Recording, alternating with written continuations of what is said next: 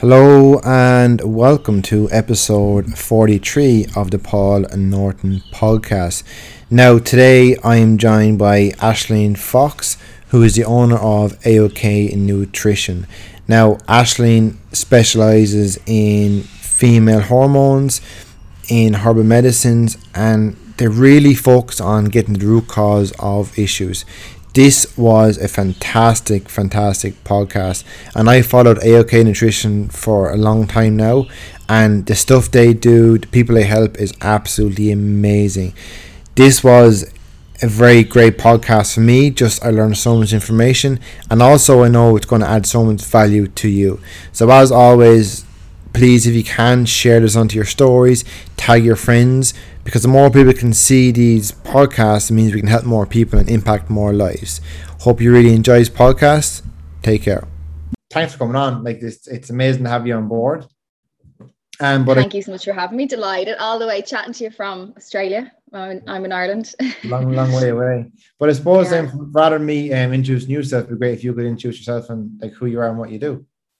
Yeah, so my name is Aisling O'Kelly. Well, actually, I keep saying that my name's actually Aisling Fox now. I got married a couple of weeks ago. I'm still getting used to it. Um, but my business is called AOK Nutrition. And what I do in the clinic is it's a real kind of holistic approach to healing. We use things like supplements, we obviously use nutrition, we use herbal medicine, we use probiotics, we use stress management tips. And our main goal in clinic is always to try to get the root of people's problems. Um, I've been in business about God, I keep saying seven years because I think this year is only started, but it's actually probably nearly eight years now. Um, and in the last couple of years, if you follow my page and if you look at my Instagram, it's very much focused on female hormones. And I guess I just kind of fell into it like over the last couple of years because it's such a huge area that needs attention and people need advice on. So that's me in a nutshell. That's so true. I think like uh, be good just when you say holistic approach, like what do you mean by holistic approach? If some people don't know what it means. Yeah, so like we look at the whole body. Like if you go into your GP and you're suffering with bloating, they'll give you something for the bloating. But mm-hmm. For us, though, it's saying, okay, you're bloated. Is that because you're stressed? Is that because of food intolerance? Is that because poor gut health, like you don't have enough digestive enzymes? Is that due to the contraceptive pill that you're on? Um, and we look at every single aspect that affects your body. And then other things as well, like people don't realize or people don't stop to think that like your body is connected. So let's say that same person is also getting really anxious during the day with the bloating you know, we would try help them understand that like, you know, stress, anxiety is a symptom of like IBS and digestive issues. So it's kind of just looking at the whole person, not kind of just looking at symptoms as individual. You kind of look at, you always say treat the whole person, not the symptoms. I suppose what is what is food? So if we look at like nutrition, how is like how is that connected to nutrition, like what you do and stuff, like anxiety and all that kind of stuff? Go ahead. Oh my God, a huge amount. I mean, you know, you don't oh. have to be a nutritionist to understand the impact that food has on your body. Like if you have a weekend of eating crap and drinking and being hungover on a Sunday and getting a chipper and waking up on the Monday, everyone feels rubbish on the Monday, you know, that way. And I think anyone out there, especially if they're kind of following your page as well, maybe into health and fitness, and everyone has tried, even if it was just a diet for six weeks, people did it and they said, Oh my God, I felt amazing. Now, it might not have been sustainable for them at the time, mm. but I mm. think everyone has gotten that taste of, wow, nutrition actually does make a difference. And of course it does. Like our body is made of vitamins and minerals. That's what we are. So we have to get that from somewhere because there's certain ones that we can't make ourselves. So where else? Like where else are you meant to get them? And, and we get them from our food. Um, so that's what I would look at, like, you know, for anxiety, for example. Anxiety often depletes your B vitamins. So, you know, having things like your fruit and your veg and your whole grains will help those symptoms without people even realizing it. So that's what I kind of try and educate people as well. They understand why they're eating certain foods instead of me just telling them to do it. I think that's really important. Yeah, that's so good. I I have the same view as that when I tell people like I tell my clients, even on my Instagram, that like your body's like a car. Like if you put like you know petrol and diesel car, it's going to splutter. If you put if you don't service your car and go put good oil in your car, it's not going to run right. So I just think like even like nowadays, there's it, it sounds really simple. I just feel like that there's probably when I was in school, there was no education around like any of that stuff, like for nutrition. It was just nothing. And like I remember like us going, you know, in the cafeteria back home, like and you know, you getting chips and you getting sausages and batter sausages like for fuel.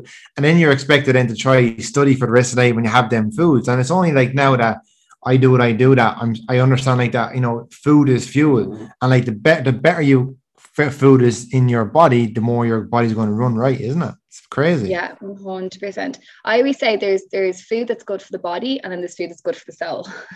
So your food that's good for the body is what we know your fruit your veg your omega-3s like all those kind of the healthy food that maybe isn't as sexy and as tasty as the, the food that's good for your soul. But I mean, like when I have my clients, I'm like, have your wine on Saturday, get your takeaway on Friday, enjoy your coffee in the morning, have your cappuccino biscuit after your dinner. Like, you know, it's it's I think our generation as well, we kind of put labels on food. It's real like good and bad, which I advocate. Yeah. I'm sure you see that with clients all the time. So that's another thing I try and teach clients is it's like you can you you should be having the kind of the, the soul food as well as kind of the, the one for your body. It's a combination of both where some people kind of just fall into the category of like all or nothing approach which is detrimental in itself as well. Oh yeah it's so true. One, one thing i've noticed that even like one thing i know is my clients i could have like five actually last week is a good example i had five clients and there's five of them all sick and there was three of them that were kind of really sick and there was two of them that you know were, were pretty good. And the three people that were really sick were you know they're a little bit overweight but that doesn't make any difference but their their diet isn't really good. Like they're just they won't have any greens they won't have any like proper foods. They're really big on processed food and just eating all the the, not so good like soul foods i'll say. The other two then clients who are pretty good. Or they're, they're getting lots of fruit and veg or active they were fine like hunky dory so there's such a big link i can like a lot of people will when like my dad's a good example. My dad is such a good example. Like he, he's 50, maybe 58. He's kind of overweight, never in the gym before. His food is absolutely shocking. And every day he complains about his health. He, he's in the doctor like probably every two weeks. He's been in hospital recently for his liver. And it's all down to his diets. There's no like there's no way around it. So I guess like a lot of people don't understand that sometimes eating like greens and, and stuff isn't sexy and it can be boring. But like if you look and that's what keeps your body like healthy. And I am a big believer that if you like if you have all the right foods in your body, the greens, the vegetables, like soul food, you're active, like your body has the best defense system once you can like keep it in track, isn't it? Keep it in order. Yeah, 100%. And this is a topic that's kind of um it gets my nerves a little bit at the moment because we're two years now into the C word, mm. the COVID pandemic. And like it, the money that's been spent on marketing for vaccines, which I'm all for, like I'm not anti-vax mm. in any way, shape, or form. But I'm like, imagine even using five percent of that budget to market healthy eating and oh, yeah. support immune system. Like your that is your first line of defense is your actual own body's innate immune system. And imagine even having a really good immune system plus the vaccine. Like surely that is the you know what I mean, the best reason. So it's it is frustrating, but there's no there's more money in sick people than there is as well people. You need to remember that as well. And that's a real controversial thing to say. No, it is. But yeah. so from from that perspective, I I struggled with this for so long when I was studying nutrition. I was like, how does everyone not know this? Why is why are people not shouting this from the rooftops? Why are we not told this? Like get letters in our door the way you're getting like, you know, I don't know, the, the local newspaper, you know, this kind of stuff. It's like it, it's just not known. And you know, there's so much money in processed foods and things like that as well. Oh, so yeah. Just, hopefully people listen to people like us and they'll just even take a little snippet of a few things that we say and, and can implement it into their life, you know, to make You'd it hope, healthier. You hope so, yeah. Like I'm not again the very same as you. I'm not anti-vax, not anti like medication, but like I try myself like to read to, if I can like go down like the most natural route. Like I try not take any painkillers. I try not take any like flu tablets. I try my best to because if you can get the right foods, right vitamins, like because you take like you know um flu tablets or all that stuff they're just vitamins that you get from like you know general food. So if you can get that from food instead you're far more beneficial. But i just think like it's you know as you said there's so much money made off like you know uniflu and all this kind of stuff and like all the you know the, the quick fix paracetamol stuff. But if you have your your healthy nutrition if you're meditation doing all that healthy stuff like that's far more spirit than, than going for a quick fix very same as quick diets that's why there's so much money in quick fix fad diets. Yeah, yeah, definitely. Yeah, we always say prevention's better than cure. That's true, yeah. And I suppose in from all that, then how does that deal with you with hormones? So when you look at hormones, what's the biggest thing you deal with hormones of females? Oh my God, the list length my arm. So we would see anything from women with irregular periods, um, heavy periods, PMT, like so from like a lot of symptoms around their their cycles, Um, we deal with like fertility issues, helping people get pregnant. Then I see things like PCOS, which is polycystic ovarian syndrome. I deal with clients with hypothalamic amenorrhea, which is like loss of period due to like low body weight. It's kind of quite linked with like over exercise, under eating, that kind of thing. We see clients for endometriosis. So like anything, we do a lot of hormonal acne as well. So I mean, it's hugely broad and we see men as well. It's funny that like my clients always just think it's women. I don't really talk about it as much but like from a fertility perspective herbal medicine is amazing for things like poor sperm quality so, you know, we've had women come to us for fertility and they're perfect. And the, the women's women always put so much pressure on themselves, but mm. like it's literally 50 50 when you're getting pregnant. Like the lad is doing half the work, do you know that way? And here's True. the woman like doing this, like who knows what they're doing, mad stuff to make sure they're really healthy. And the lads are in the pub five days a week, you know. So we do see men then as well for that, like herbs are brilliant for that. So it's really broad. And I think every single person, like, you know, has their own their own issue. Like even I still clients who are on contraceptives and they want to come off it, or they're on it because they had like bad periods in the past and they're terrified to come off it and, and things like that. So it's it's hugely broad and yeah, that's that's like my my day to day basically. the pill is probably quite a controversial one. And again, I was talking to someone recently, um, and they were just kind of saying that, you know, just say whenever the pill was like 40 50 years ago like whenever when any young girl had any kind of issue whether it's acne or skin issues or you know anxiety they were given the pill. And then like 50 years later like there's never been such a high rate of like you know female hormone issues and pcos like would you say would you think like that there's a correlation of like from that to now like you know being given the pill shutting off all your natural hormones to what we're kind of seeing now? Because even like my client i'm seeing so much people with like pcos and so much hormonal like issues. Do you reckon for me, like I probably think that maybe there could be a link from shutting off hormones. What would be your thoughts on that? Yeah, no, definitely a link. It's not so much the pill causes these problems, but the problem is you go into the doctor and you're 15, you have irregular periods, right? And the doctor goes, Oh, I'll put you on the pill, that'll fix it. And I remember when I was younger, I was never, it was never explained to me. I went on the pill, I think, the contraceptive when I was younger. And like, I wasn't told like this isn't a real period. This is like I just, I didn't know how it worked. I just like oh this is great. So I'm on the pill, brilliant. Mm. I never like and maybe even people listening don't realize, but the way the pill works is it completely switches off your hormones. So you no longer make your female hormones and it's they don't they're not just there for ovulation that you don't just have hormones so you get a period your hormones are there for things like your energy and your mood and your sex drive and anti-anxiety, natural painkillers, help with your skin health, help with your bone health. Like it's a huge, massive part of being a female. And the pill does switch that off. So I think that's quite important to understand. But go back to your question though. So imagine you go in, you're 15, you have a irregular periods, you get put in the pill, and I'm doing inverted commas here at my hand to mm-hmm. regulate your cycle. And these women then think, oh, I'm getting a bleed every single month. The bleed that you see again, it's not a real period. It's just a side effect of stopping the pill for a couple of days and your body will induce this fake bleed. That's what it is. So these women, I've so many clients, they think they were they were like, yeah, I, I actually had regular periods, but the pill fixed it. But the problem is they're coming off the pill then when they're 29, 30, they want to start a family. And their issue when they're 15 of having a regular periods was never addressed. So mm. that's why you're seeing such a massive influx now of people kind of my age, like I'm 31 now, um, because it just we we're the generation that's been on the pill for 10 15 years it's not so much our mom like we're kind of this weird i call us like the guinea pig generation because you know, even like my mom is 60, like it was hush hush. You couldn't even talk about sex back then. Like the Catholic mm. Church was roaming around, you know, listening in on conversations, let alone contraceptives. So it's real our generation is quite the guinea pig generation. And there's there's a, like a category that these poor women fall into as well, because some girls went on the pill at 18 for a contraceptive, they came off at a 28 and they got pregnant straight away, or their periods were no issue because they never had any issues to begin with. Mm. But it's the people who've been given the pill as a treatment hormonal acne is a massive one there as well. Like, you know, people go, Oh, I used to have acne, but the pill fixed it. And I'm literally cringing when I hear that. I'm like, oh my God, they're gonna have to deal with that most of the time anyway when they come off the pill again. So it's just, you know, the way it's given, doctors should sit people down and go, Do you understand how this works? Number one, it's going to switch off your mm. hormones.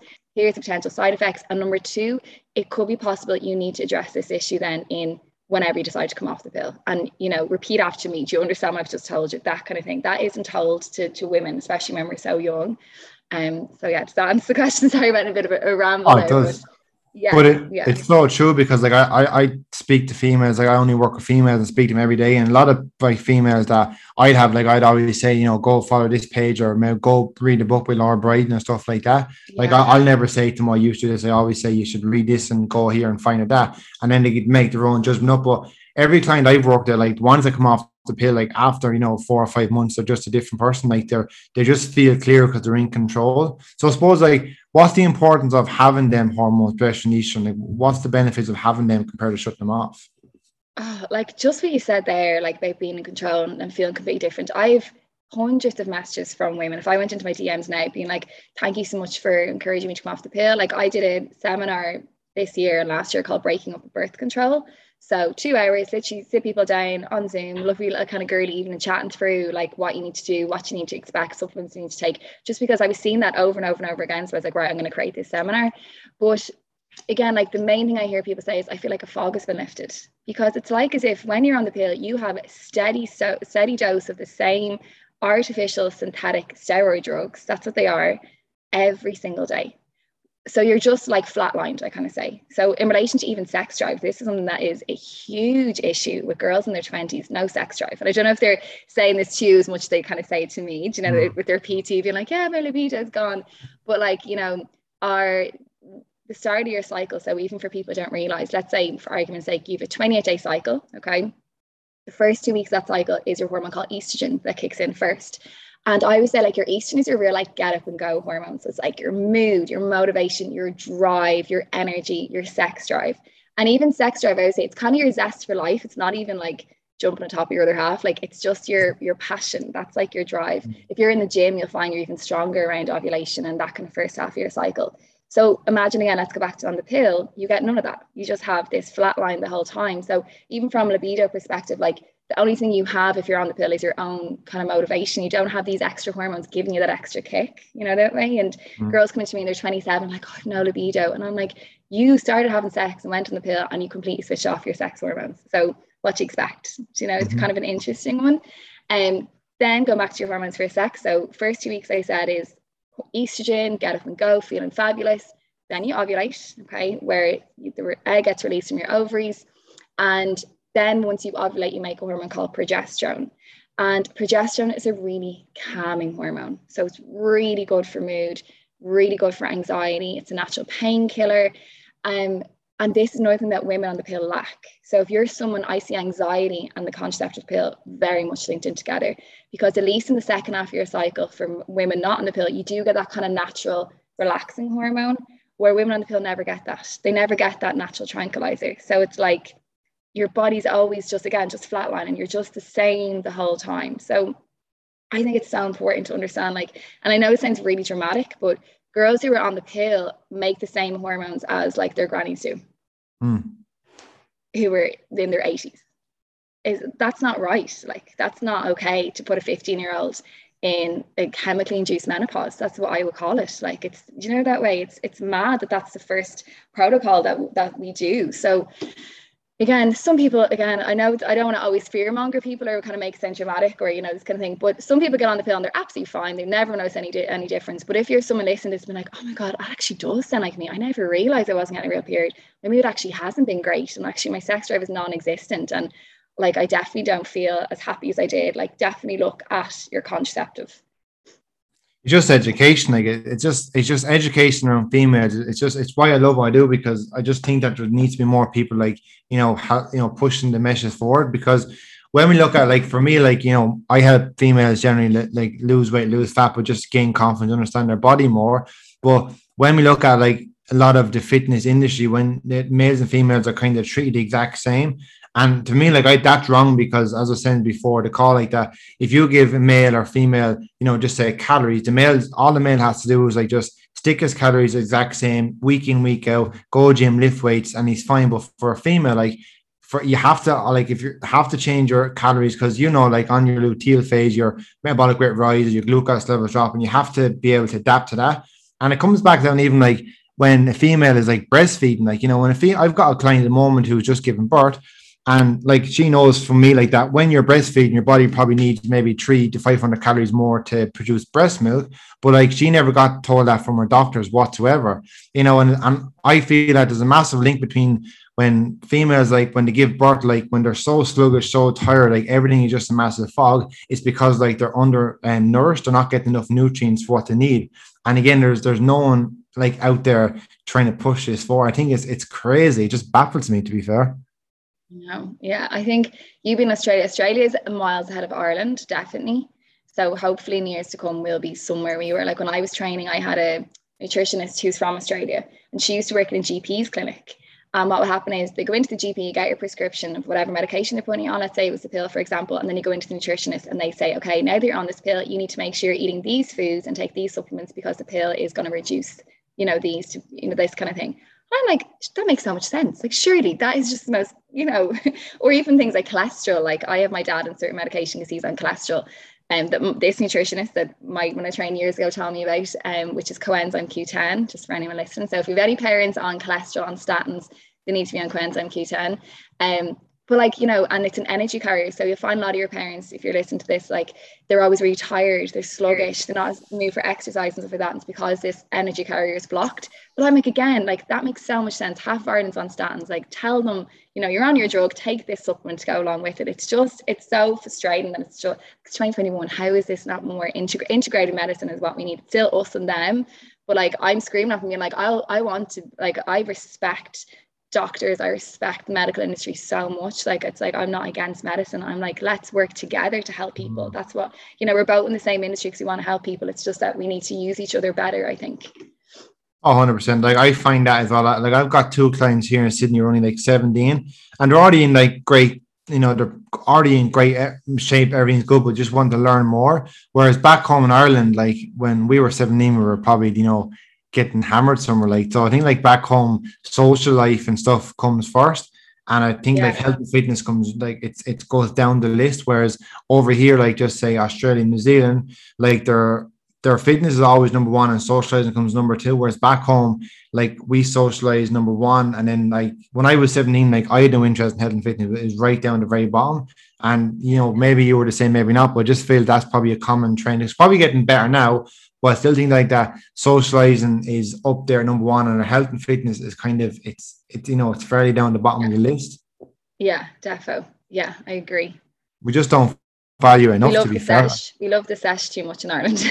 That's true, isn't it? I think it is get yeah. it is getting a bit better, like because I've got a lot of Irish clients who are in like over here but yeah, the biggest thing for me is like just like female health and like female hormones. What do you think needs to what do you think needs to be like done more of like like to try promote like you know female health and that kind of stuff? Would you say? I think they need to be education in the schools. Like I'd love to. I've like a list of things the length of my arm. I'm like, I want to do this, I want to do that, you know, but I'd love to create like a school program or school seminars that younger, like if you knew how your hormones work when you're 15, like it's not that hard. What I just explained there, your estrogen, and your progesterone, mm-hmm. right? So that makes sense. So at least even like you're 17, your hormones are over the place, you're crying because your mom told you like your dinner's in 10 minutes, don't eat that chocolate biscuit. And you're up in the room bawling, crying, right? If you understood, oh my God, I'm getting my period tomorrow, this is why I mean absolute psychopath, like that would make it make it so much easier. But instead, like I remember being in biology and you're just learning when the ovum comes down the fallopian tube and it's so it's so irrelevant. It's just so far from actually what's going on. Where you know they could be like, "Girls, this is actually, you know, do you know when you get your period and you feel X, Y, Z?" And you'd be like, "Yeah," because you're all, it's all the same. So I think, you know, educate people from when they're younger. And like my big thing when I see clients that is just teach them even like food, certain ways to support your hormones, which we can go through as well if you want today. And um, they keep it up long term. It's not that hard. It's just that you have to understand it. So I think it's just like that get into girls when they're much younger so they can take it with them then through the rest of their life like you know that way. So it's just lack of education from the young age i think. Because that's the like that's the baseline like for for a female like for me anyhow like my clients like that's the baseline. There's no point in me like trying to help my clients you know lose fat lose weight you know get in shape if they don't understand their cycle. And like especially the good funny story is like a lot of my clients I'll take on like I'll always look back at their health forms and like I always list out all their injuries. And most of my clients who have injuries, they all seem to come like on the luteal phase. And like you'll know, like any luteal phase, sometimes your tendon and the bones get a little bit softer. So like most of my clients come to me when they've had injuries in the gym or whether it be a home or lifting boxes, it's all tend to come from like on the week before their cycle because they were never taught that you know, on your week before your cycle, you kind of maybe don't be trying to do PBs or try to push your body to the max. Try, you know, calm down a small bit. And it just it's crazy like when we talk to them, like how it all links together. And now my clients are now that they're aware of their own cycle, that they're able to train the hardest, you know, when they feel like when when they come to the week before the cycle is due, they're able to kind of relax and they're like since my clients join me, they've had no really injuries because they understand like different parts of their cycle because it for a male, like we'll never understand like you know what changes here and there. But as far as from a female's point of view,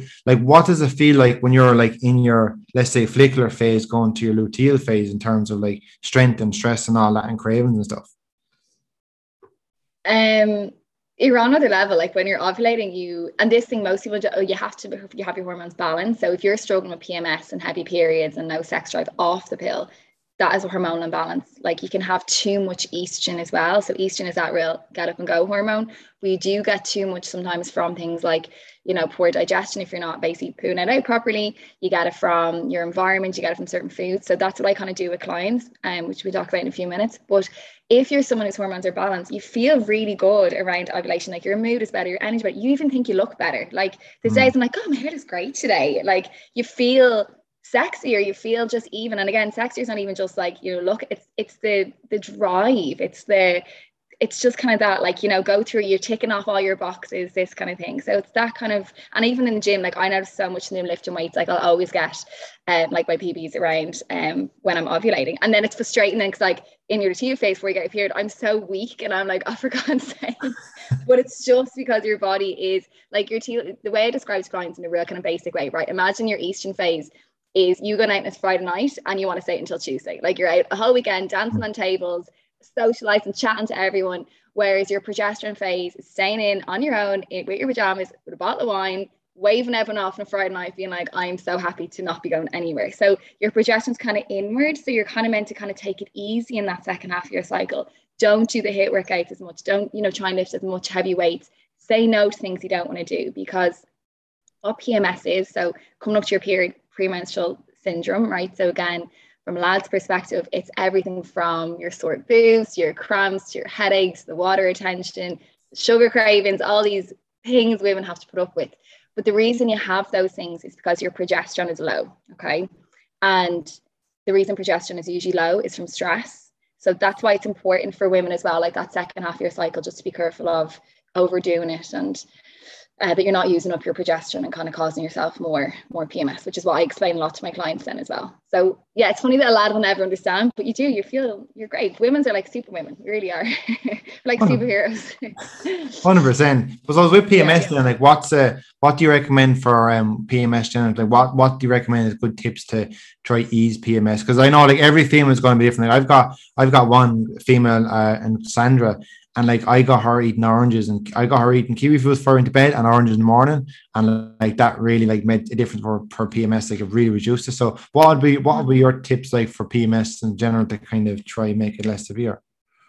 So first of all, you have to understand why you have it. So I said there progesterone is low. So progesterone you know it's dropping too soon even like spotting before you get your period is low progesterone as well so first reason progesterone can be low is from stress so look at your stress. Are you doing too much HIIT workouts? Is your job really stressful? Are you not getting enough sleep?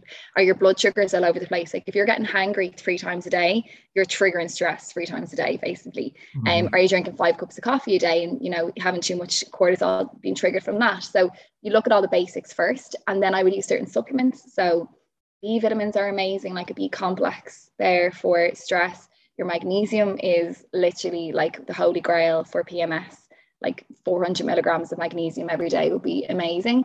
Um, we use herbal medicine. So I'm actually training, I didn't say this at the start, but I'm actually training to be a herbalist at the moment. Like I've done nearly eight years in my nutrition clinic. And what I've come to learn is nutrition is not enough on its own. Like my chronic clients who are so unwell, who, who for hormones, for fertility, you need herbs. And herbs mm. are just on another level. So a lot going on for me at the moment. Like I'm like I'm almost regretting being like, why did I sign up for this? Like it's a lot of work, but I think it'd be worth it now in the end. But we do use a lot of herbal medicine. You've probably heard of like ashwagandha for um hormones yeah. before.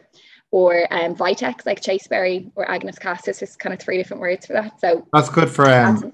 Is that good for um underactive thyroid?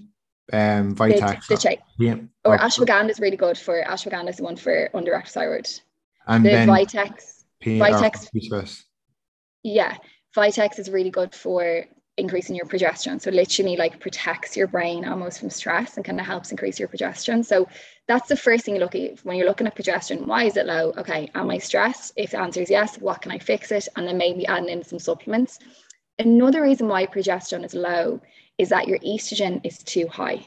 So you're meant to be able to balance these things, these two hormones out. So excess estrogen looks like heavy periods, clotting in your periods, really sore boobs, going up two dress size before you get your period, like a lot of water retention and swelling, things like fibroids, like all those kind of like I would say estrogen makes things grow. So just feeling heavy and sluggish around your period, constipation, that can be too much estrogen. And sometimes you have to do both. Sometimes you have to help manage your stress while addressing why is my estrogen high. Okay. So basically just make it real simple the main things that puts up estrogen, so like I said, estrogen is made by the body, but then you can get it from things like your environment. So plastic is so detrimental for our hormones.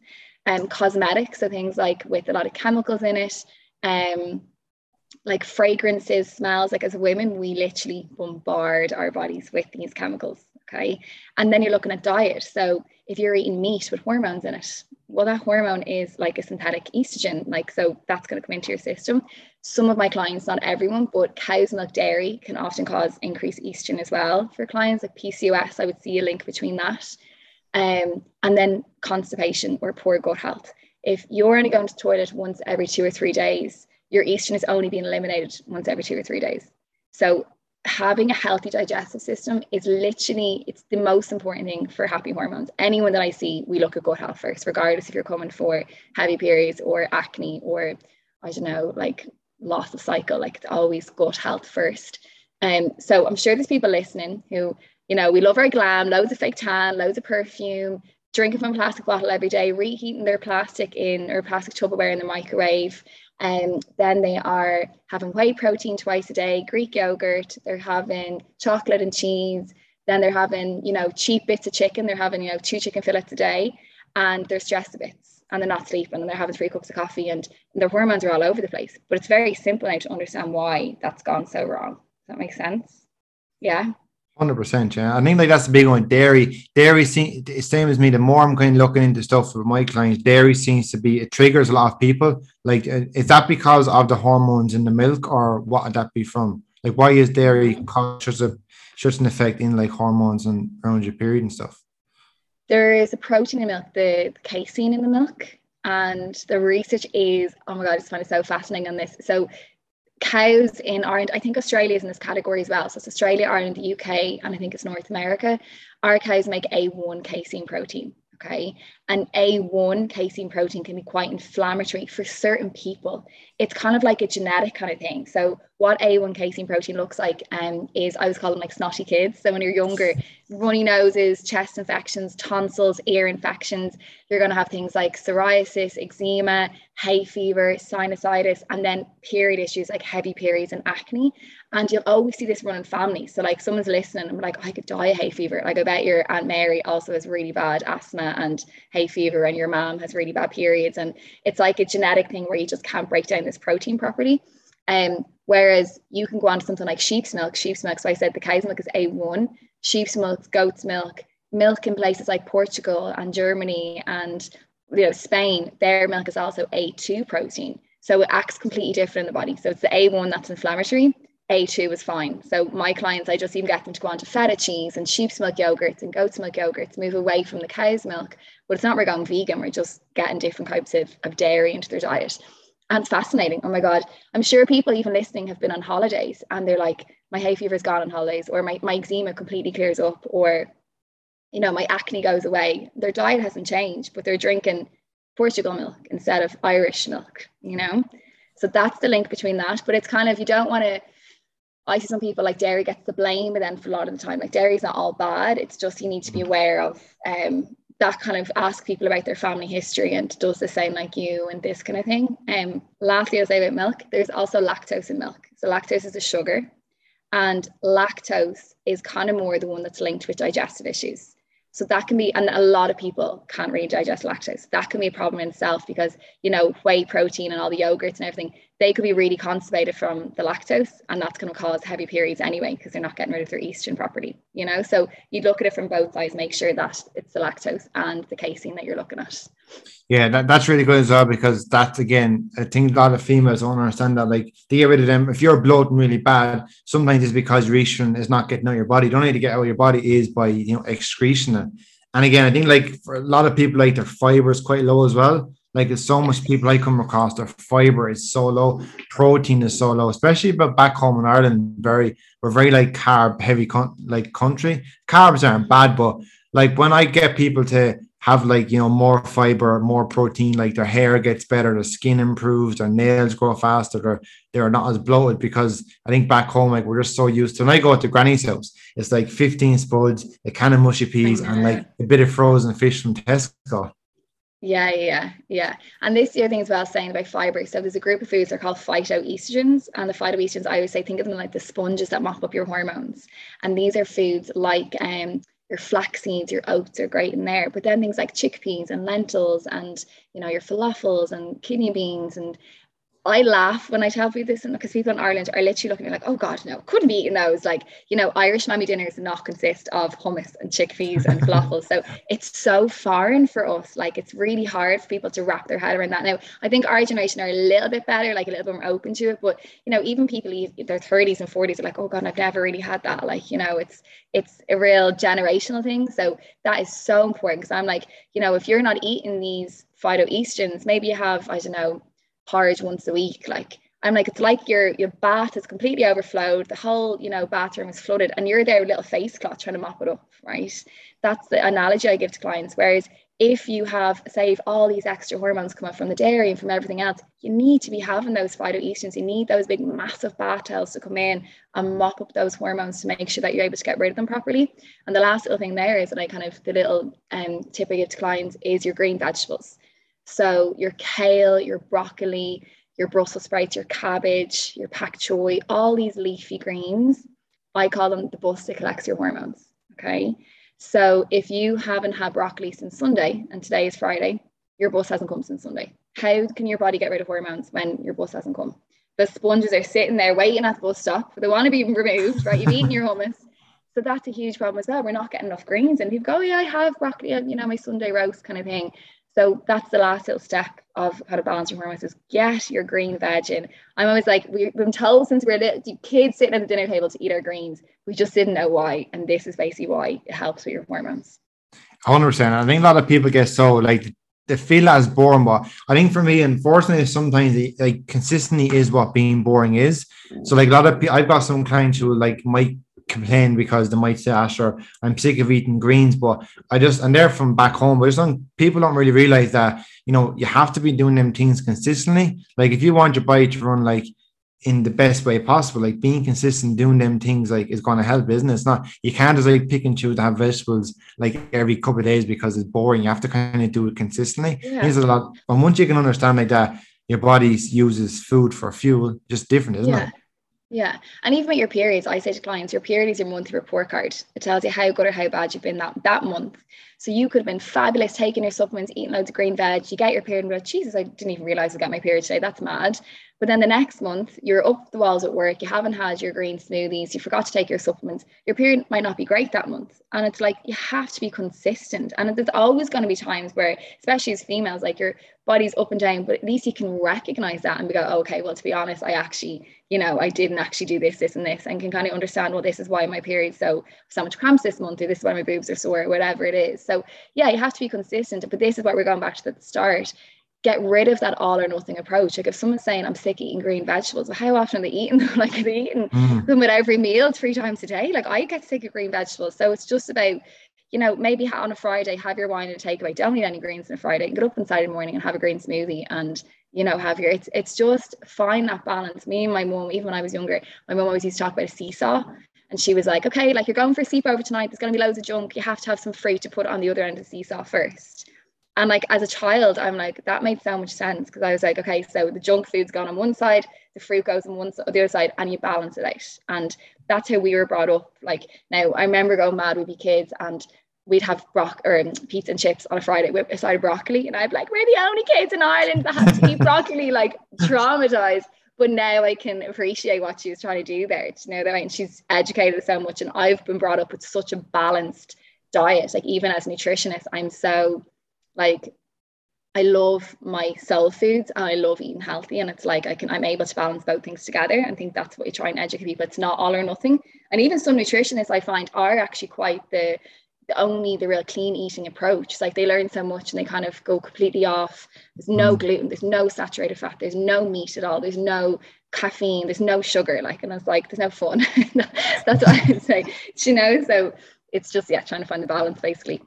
Yes, and it's kind of like when my clients go drinking too. Like I said, like there's you don't want to rip your show straight, but then the next day I say to my clients, if you're going drinking, you want to get you know flabbergasted.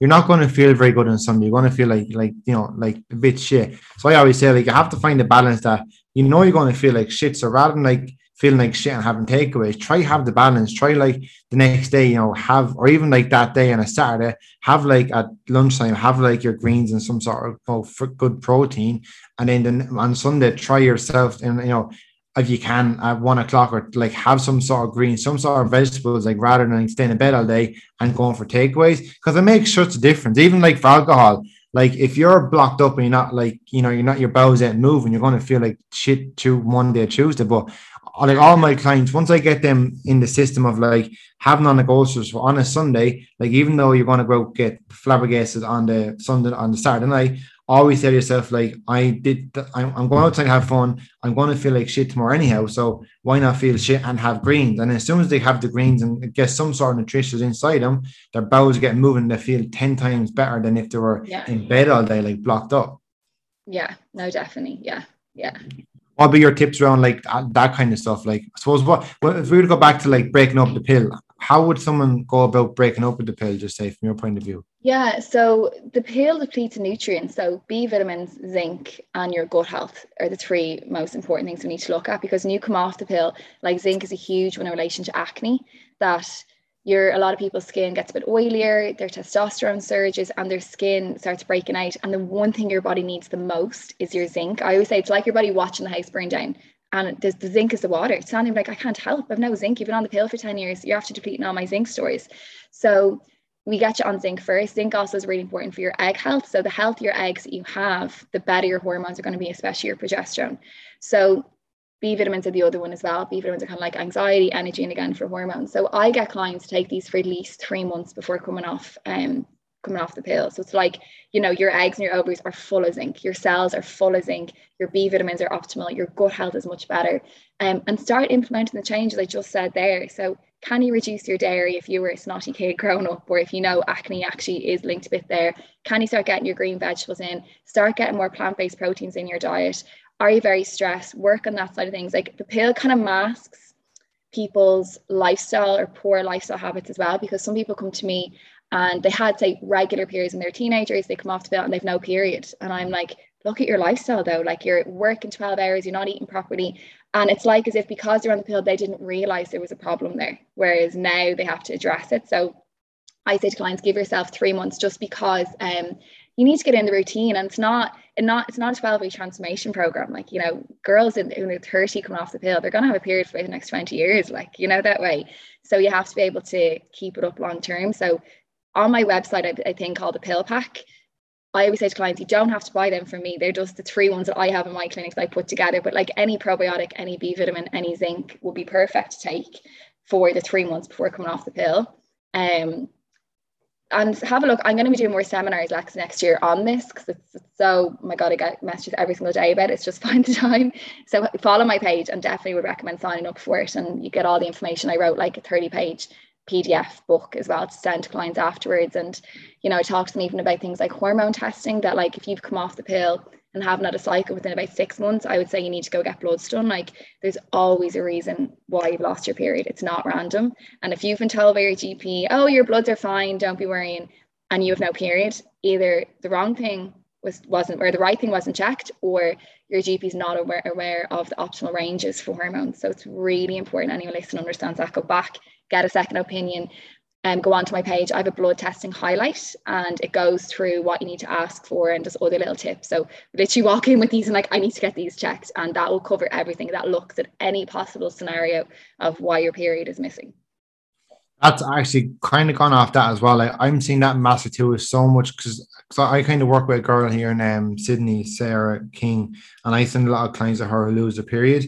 And I find that a lot of people that come to me have lost their periods because they've been with some coach that has put them on like a thousand calories and like you know so i know what what happens what, maybe from your point of view what happens if you were to if you put someone thousand calories what happens to a female cycle why did it lose it yeah, well, first of all, like it takes 75,000 calories to make a baby. Mm. So, I mean, your body's like, well, we can barely survive ourselves. Why in God's name would I let you get pregnant? Like, you have to understand the reason your body ovulates is because like, yeah, I'm happy, let's get pregnant. now, there's other reasons. Obviously, like I mentioned, sorry, you do make your own hormones, but it's your body's way of saying, yeah, everything is the way it should be. So, when you don't have enough calories, your body has no fuel. Like, it's like, how can it actually even, like that, how can it reproduce? um like long-term low calorie diet you're going to lose a lot of weight like every single hormone in your body is made from fat so if you're low if you don't have enough fat to even make your hormones where is that estrogen coming from? How can you possibly make your hormones from there?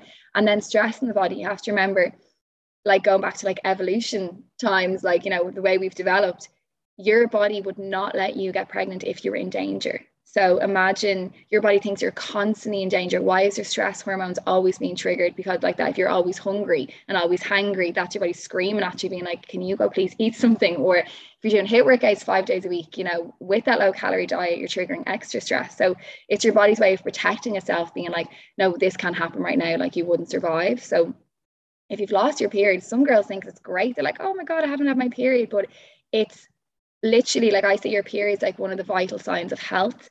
If you don't have a period, there's something seriously wrong in your body. Your body is literally screaming at you probably needs to like describe how much wants to get your attention standing up waving his hand like you know trying to be like please look at what's going on here because i'm not happy with what you're doing kind of thing um so yeah that's it's, it's quite important and the other thing that people don't realize like i have a girl last week and she's 36 and she's had no period for 10 years and no one ever sat her down being like this is how important that is. Now she's osteoporosis.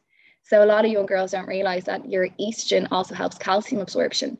So fair enough 24 year old Aisling might not care about you know 50 year old Aisling's bone health but you will when you get there and especially if you're 36 and that's been diagnosed with you know osteoporosis. So your hormones they're there for a reason and don't um don't kind of just you know put them behind I, I definitely wouldn't put a photo shoot above my um my body and I've seen exactly what you're talking about Paul like the amount of girls come to me from other personal trainers and they're just in bits let alone their their their body but their mindset then with the food you know that way and trying to put on weight and it's just awful that that's that's gone that way all for a photo shoot all for the PT to put up their before and after pictures okay. you know I like I don't I like that I see that so much like people like you know will do a photo shoot and it's just like it's crazy because obviously for for a female like you know it's it's it sounds like real glamour you know it sounds like really good that my yeah. coach is going to put me through a photo shoot but then to get to that level like where your calories so low you lose your cycle it's just like for, so from that I suppose how long does it take someone to recover from that kind of you lose your cycle your period like how long does it take someone to get back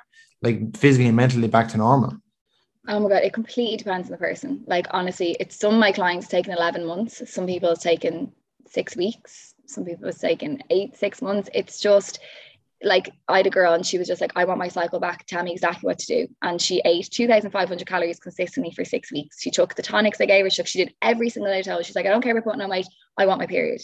And she did it. Whereas some clients I see, you know, we work with them once, we check in with them and they're like, oh, I've, I've put on, you know, one pound over the last four months, like, you know, and then I go back and I'm like, they need to go and talk to someone and build a relationship with food, maybe a therapist, like that's much deeper rooted issue. So it's not like I think a mental health and kind of this hypothalamic amenorrhea, which is what it's called, kind of goes hand in hand together. So there's no really one size. It depends on the person's own mindset before they go in. There's a period called no, uh, there's a book that I should say called No Period Now What, um, which is very good for anyone in this position. Like it's it's I bought it thinking it was kind of for more like practitioners, but it's, it's actually aimed more at people who have lost their period, trying to just regain it and understand why it's important to eat the calories. Like I get all my clients who with with HA to read that. Um, so yeah, it just depends on the person. Unfortunately, like it's kind of you know it depends how much they're willing to jump all in, give it the rest shot. Exactly. I suppose then supposed to be finally go then when you talk about herbs, like, so what's what's a good herbs for like general female health, for general health in, in general, what would you recommend for good herbs and how do you take them? Yeah, so our clinic's a bit different. Like we have 300 herbs in our clinic and they're all for different things. 300 herbs, yeah. So we make up personalized tonics. So like in one bottle, we could actually have 50 different herbs, all for different things. So like, you know, we'd have herbs for ovulation support, for estrogen support, for stress, for anxiety, for dry skin, for constipation, for headaches, for vertigo, whatever. Like literally, I can make Paul in a bottle, you know, that kind of way. so there's specific ones we give for hormones. It just depends on, on what people have, though. Like if you're coming to me with acne, we use things like saw palmetto, which is like lowering testosterone levels. Liver support is key here for acne. So we have a herb called like berberis, which is for liver, or um, I'm trying to think of now in I know them all in Latin, so I'm thinking them all now in English what's artichokes? I'm trying to think. It's gone anyway. There's there's one one then for liver or milk thistles, another one we give um for liver support, and then we have other herbs then for progesterone. So like you know I mentioned chasteberry before, um herbs like black cohosh, you might have heard that before, or um again I'm trying to think in in English. Um, ladies mantles another one which is a gorgeous progestogenic herb so they're very personalized like you don't it's not just buy the of herbs if you PMT like they're always because everyone's reasons are different so we would give stress herbs like ashwagandha or skullcap is a lovely one as well. So yeah, like I would always recommend if someone's listening, you need to go and see a herbalist. Like Australia is amazing for this as well, but get advice on it. Don't just walk in and like because herbs, we always say like they, they go really well together. Like we rarely just give one herb on its own, you know, that way. So that that's why we do blends of different things. Chasteberry is fine to give on its own, but that's that's how basically herb medicine works in short uh, version. and would you would you give herbs to someone who like underactive thyroid and PCOS? Like, would you? What would be your approach to that? Do you give herbs to them, or do you go normal? What approach do you work for PCOS and hyper? Yeah, definitely. Yeah, herbs. Yeah, herbs can be amazing. Like for underactive thyroid, we have herbs called yang tonics. So they're like the same kind of things like underactive thyroid and yang deficiency is very similar. Like i trained in chinese medicine and ayurveda medicine as well. So i love i'm so science. My brain is like i'm like show me how it works science because i need to know the, the mechanism. But then i understand chinese medicine and ayurveda medicine which is completely different. It just throws science on its head and i in- integrate everything together. So we've herbs called yang tonics which are specifically they're like ones for underactive thyroid and then for pcos the herbs we would give that one there I already mentioned saw palmetto is lowers testosterone and mint also lowers testosterone. Um, we would give herbs for blood sugar balancing. You can there's one called gymnema. There's cinnamon, like there's different kind of blends we would give. So when you're looking for some PCOS, you're making sure liver is supported, testosterone is being lowered, and blood sugars are, are balanced. And we would give that, you could put the yang tonics for thyroid in with that as well, you know. And then we also look at diet and we look at other supplements like your inositol powder is very, very good for um, PCOS, and that's usually really cheap. It's really effective. It lowers your insulin levels. Your zinc is quite important there to lower testosterone. So it just depends on the person, but that that's why I was saying to the start, like with me trying to be a herbalist. Imagine I can give a bottle of herbs that covers every single symptom that you yeah. have, and it's you. It's so personalized. It's you in a bottle, and I know from being brought up with herbs, like like I felt awful about two weeks ago. I rang my mom and I was like, Can you fit me in for a consultation tomorrow? Like, I'm just so wrecked. I think I was just in a bit of a come down after our wedding and everything. I just was absolutely dead. I couldn't function without actually having adrenaline. Like, mm. imagine I would say I was sitting here waiting to do a podcast, I'd jump up like a 10 to 10 and run around and be like, I have to get ready. I have a podcast in 10 minutes. I couldn't scrolling for half an hour to get me. I just was like, my adrenaline was gone. So mum sat me down and we did a consultation and we do things like the pulse and the, the tongue diagnostics. That's part of Chinese medicine. And my mum took my pulse and took my tongue and made me up a tonic that's different to any herbs I usually take. And I feel like a different person. Like I came into my mom yesterday and I was like, herbs are amazing. I'm like, like it's so amazing. I'm able, I'll be able to give this to clients as well. Like, you know, help them feel the way we feel. It's just they're there. I find herb medicine's a part of the world or part of health that we kind of have missed because the Western world don't use them. But like if we mm. lived in China, they're the first protocol a lot of the time for health, you know. So hopefully the Western world will be more open to it as well. Sorry, I just went in a rant there about herbs, but they're amazing. You should find a herbalist over there to get yourself yeah. a little tonic and see. Yeah. I was just gonna say, so if I so if I for, if I personally wanted to get, you know, feel like more energy, more adrenaline, would I, if I went to a herbalist, would they be able to sort of like, so if I went to a herbalist myself and say, you know, feeling a little bit like my energy's bad, my sleep isn't great, I'm in the mornings I'm real sluggish, would they give me some sort of tonic to boost yeah. me up, is it? Yeah, like we've amazing herbs called adaptogens. So you've probably heard of ginseng, for example. That's one of them. Mm. Um, adaptogens work by giving you energy when you need to have energy and help you relax when you need to relax. So that's what I've on at the moment. I have a lot of adaptogens in my herbs um, to support your adrenals. You know, so if you're waking up at three o'clock in the morning, you're that's your body thinking that you're stressed. What's going on? Why is the house on fire? Why are we awake at this time? Mm-hmm. So it's just about rebalancing the body. So they're they're really good as well for supporting you as you're addressing other issues. So I say to clients, like, if you're trying to climb up the mountain, you can't get there on your own. You're wrecked. You're really trying to get there. And I'm like, I'm going to help you get to the top of the mountain. And then when you're there, you can stay there yourself. You can eat the foods. Like some people are like, I know she's healthy. I just have no energy in the evenings to do my shop and to make dinner. I'm just wrecked. I'm falling asleep at seven o'clock. Imagine I can give them more energy from using herbal medicine. Imagine they're having a better night's sleep. They wake up next day and go, God, I really good night's sleep. I'm gonna go, I'm gonna go for a walk this morning. I'll stop in the supermarket on my way home.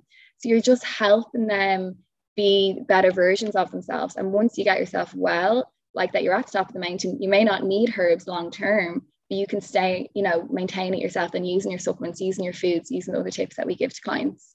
But a lot of our clients, like a lot of people come to us and they take herbs like a teaspoon once a day. We give that's what I've been taking every day for probably God 10 years, if not longer. And I would say like it's a personalized multivitamin. It's you in a, in a tonic, you know, and you can constantly change it. So in the winter, I'm always like, Mom, I'm freezing cold. And you put in all the warming herbs. Where in the summer, some of our clients like, Can you put that hay fever tonic back in there? Like, you know, so we can always chop and change them depending on the season and how you're feeling. Yeah, I think that's so good. Like as you said, like it's kind of it's nearly frowned upon, like especially in Ireland. Like people think it's very probably hippie-ish, it's not so good for you. And and very same people end to be in the pub every weekend, having 15 pints, having takeaways, kebabs. So I think it's it's very it's it is very backwards, isn't it? Yeah, definitely. Yeah. But if I was in before I go then, like just with PCOS, like obviously I've got a few clients with PCOS. What would be your recommendations for that? Because I know, like with PCOS, you know, did, if you go to Google, it says that you know the average female needs to on 1200 calories, and I feel like that a lot of coaches, if they get them with PCOS, that they'll go to Google and they put them on like a thousand calories straight away. And for me personally, I've dealt with a lot of PCOS females, and I've never had anyone on that low calories. It's just crazy. No. So, what are your views on that? Yeah, PCOS is tricky. Like, first of all, you have to get the root of the problem, what's causing their PCOS. Um, I have a highlight on this if anyone is more interested to learn a little bit more. Now, most of the time, it is insulin resistance. So, insulin, I would say insulin's like ringing the doorbell when you eat a carb. And when you ring the doorbell, that triggers testosterone. That's the kind of idea. So, we try and reduce insulin resistance by maybe I always say not a no carb diet, just reducing carbs. Some people are eating carbs five days, you know, to five times a day. So even having mm. eggs for breakfast or smoothies or having salads instead of like sandwiches for lunchtime.